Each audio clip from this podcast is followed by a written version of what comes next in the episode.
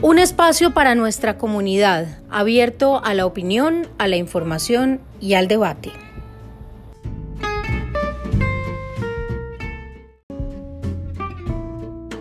Los contratos inteligentes pueden ser utilizados para proteger la propiedad intelectual de los artistas, permitiendo que el pago de los derechos se haga directamente a los creadores de las obras, quienes a través de ellos han encontrado la posibilidad de utilizar instrumentos financieros alternativos en el mercado del arte, en los que el beneficio no lo reciban principalmente galeristas y coleccionistas. Es así como han recurrido a los NFTs y a la criptomoneda para comercializar su arte directamente en lugar de hacerlo a través de intermediarios.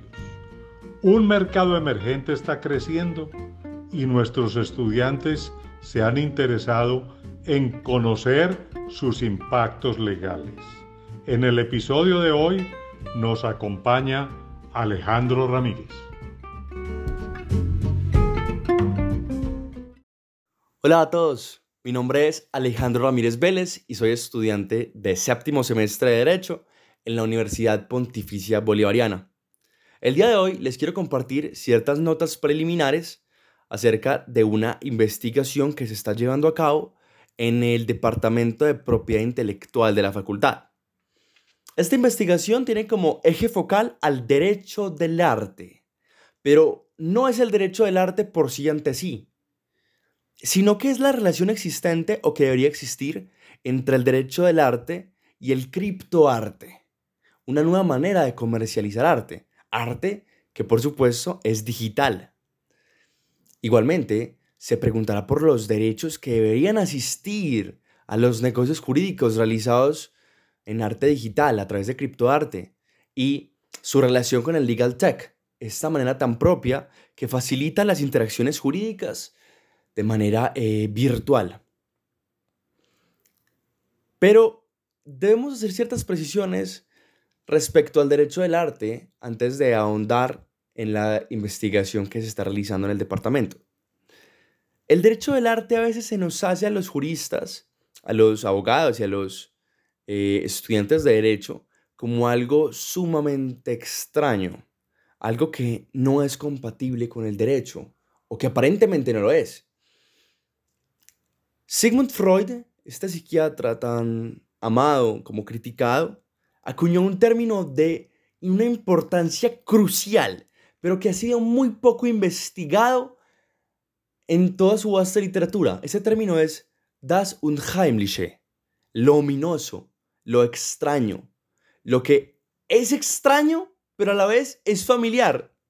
Ese es el encanto de ese término. Es como cuando se está en una pesadilla Soñamos que estamos en nuestra casa, pero no es nuestra casa. Hay una familiaridad, claro que sí, pero hay un terror mucho más allá, algo oculto, algo distante, que nos hace percatarnos que no es nuestra casa. Eso pasa con el derecho y el arte. A pesar que se suele decir que es dúctil, como dice Zagrebelsky, y que se tenga que acercar a los desafíos sociales, el derecho sigue teniendo cierto contenido muy estático. Y es que eso es el derecho. El derecho lo que busca en ocasiones es crear ciertas imágenes, como decía Carneluti, para que se pueda formar la conducta humana. Por el contrario, el arte es algo sumamente revolucionario. El arte es cambiante. El arte nunca se queda quieto. Eso lo podemos ver en los sismos, lo podemos ver en el, Renacimiento, lo podemos ver incluso en la época bizantina, lo podemos ver en la antigüedad clásica, lo podemos ver incluso desde las primeras apariciones del arte religioso en la antigua Mesopotamia. El arte es algo revolucionario. El arte es algo que no se deja encajar en moldes. Sin embargo, el derecho lo ha logrado hacer. Ese es el encanto del derecho del arte. Uno puede hablar de derecho del arte, como, estábamos, como estaba diciendo, desde tiempos inmemoriales. Sin embargo, es importante acotar o decir que uno podría iniciar el estudio histórico del derecho del arte a partir de Alberto Durero, este litógrafo alemán de tanta fama que nació en Nuremberg en 1471, en, en el apogeo del Sacro Imperio Romano Germánico. Y entonces Alberto Durero es una figura sumamente importante, no solamente por sus obras maravillosas como lo sería eh, El Caballero, la Muerte y el Diablo, sino que es importante porque Alberto Durero en primer lugar inaugura el derecho de paternidad de la obra al usar un signo distintivo, su nombre en la obra. A su vez fue el primer artista en iniciar un litigio por la violación de su signo distintivo, que es una A y una D, sus iniciales, una A que se hacía de manera larga eh, y ancha y tenía una D en la mitad. Y a su vez, en tercer lugar, creó un modelo de comercialización y exhibición del arte que no se había visto hasta el momento.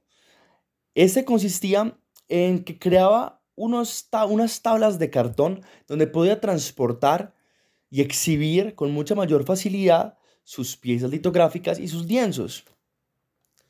Entonces, tenemos que entender que el arte acompaña al derecho desde hace mucho tiempo y en Colombia no se habla, no se ha hablado casi del derecho del arte, ha sido una parcela del derecho muy poco investigada y desarrollada. Casi todo ha sido a través de la comunidad andina y la jurisprudencia. Y por supuesto, jurisprudencia de la mano de los derechos de autor. Pero el derecho del arte tiene una importancia muy bella y es que el derecho y el arte no solamente es un dato histórico, no solamente se relaciona con bienes culturales y bienes de contenido económico, sino que el derecho del arte se hace palpable en muchas relaciones civiles, comerciales, de derecho administrativo. El estudio de la obra de arte se hace complejo debido a, la naturaleza misma de la obra. ¿Y cuál es? En efecto, la complejidad de la obra de arte se debe a que es un bien de naturaleza tangible e intangible.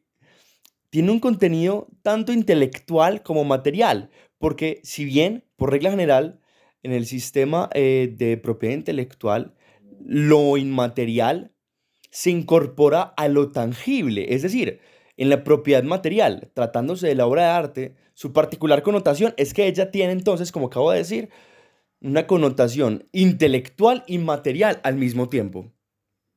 Entonces, la investigación que se está realizando tiene que ver con un, con un tipo de arte que se ha digitalizado y que se ha vendido por sumas estratosféricas.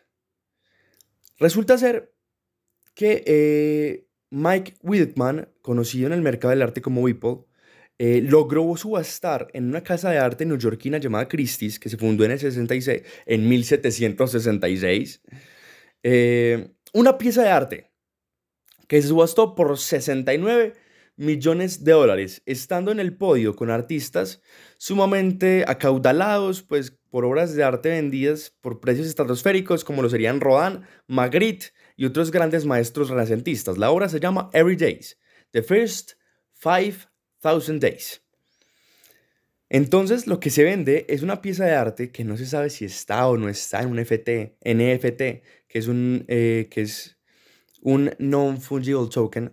Y entonces surgen problemas cuando se comercializa este tipo de arte, porque este arte se vende en diferentes países donde está regulado el derecho de seguimiento.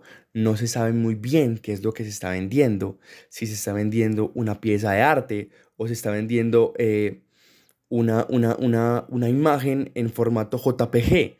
Es decir, es, una, es, es algo sumamente complejo de entender y por eso en nuestra investigación se va a abordar la definición de NFT y se va a abordar la definición de qué es una obra de arte para el derecho internacional y comparado, si es correcta la definición que se está viendo en la Convención de Viena, ah, en la Convención de Berna, perdón. Igualmente, se debe decir que estas piezas se han desarrollado a través de, eh, del Legal Tech, Legal Tech, el blockchain principalmente, que es aquella herramienta que permite a los artistas autenticar sus obras de arte digital. Y ahí pueden certificar de manera digital que la imagen vendida es original.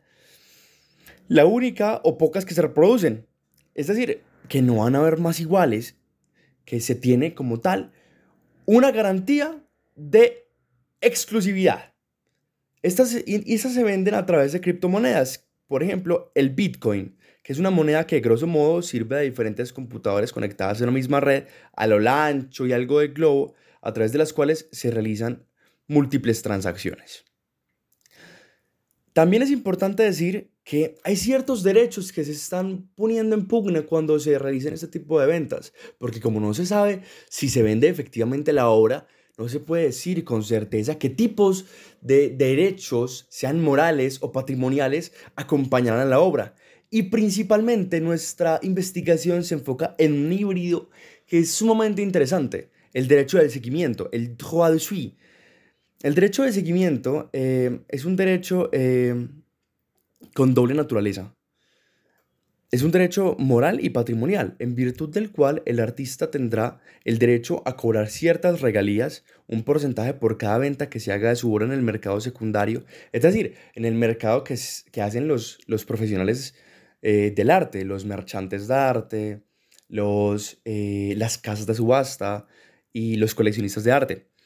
El artista inicialmente vende su obra en el mercado primario, esto es, sin intermediarios y sin profesionales. El autor vende su obra por sí mismo. Y en el mercado secundario es aquel donde la obra se va a vender a través de profesionales. Entonces, por cada venta que se haga, se le debe dar un porcentaje de cada respectiva venta al artista o a la familia del artista. Entonces, tenemos que observar en nuestra investigación si efectivamente se podría amparar las reventas que se hagan en el arte digital, que son mucho más comunes que las obras pictóricas físicas, como lo serían esculturas y cuadros, eh, con ese tipo de derechos. Entonces, todas estas se han realizado a través de Legal Tech, unos desarrollos tecnológicos creados para facilitar la prestación de servicios legales.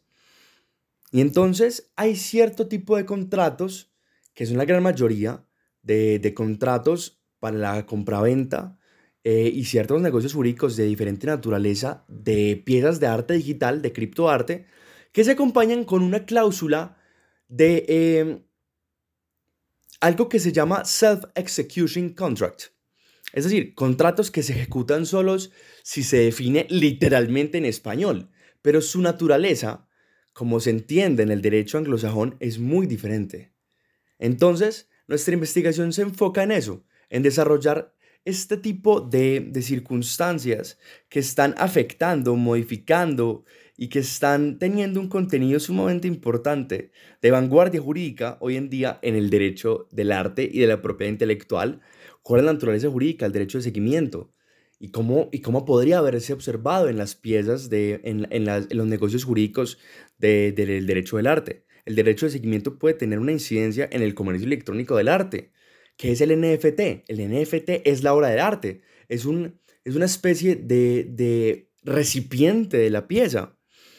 ¿Cómo se pueden actualizar o modelar los derechos subjetivos existentes en la propiedad intelectual y artística a los desafíos que plantean la venta de piezas artísticas a través de estos sellos de blockchain? Sin más que decirles, espero que disfruten mucho cuando la investigación se termine y se publique. Muchas gracias a todos por escucharnos y espero que sigan eh, escuchando el podcast de la Facultad de Derecho. Hasta luego.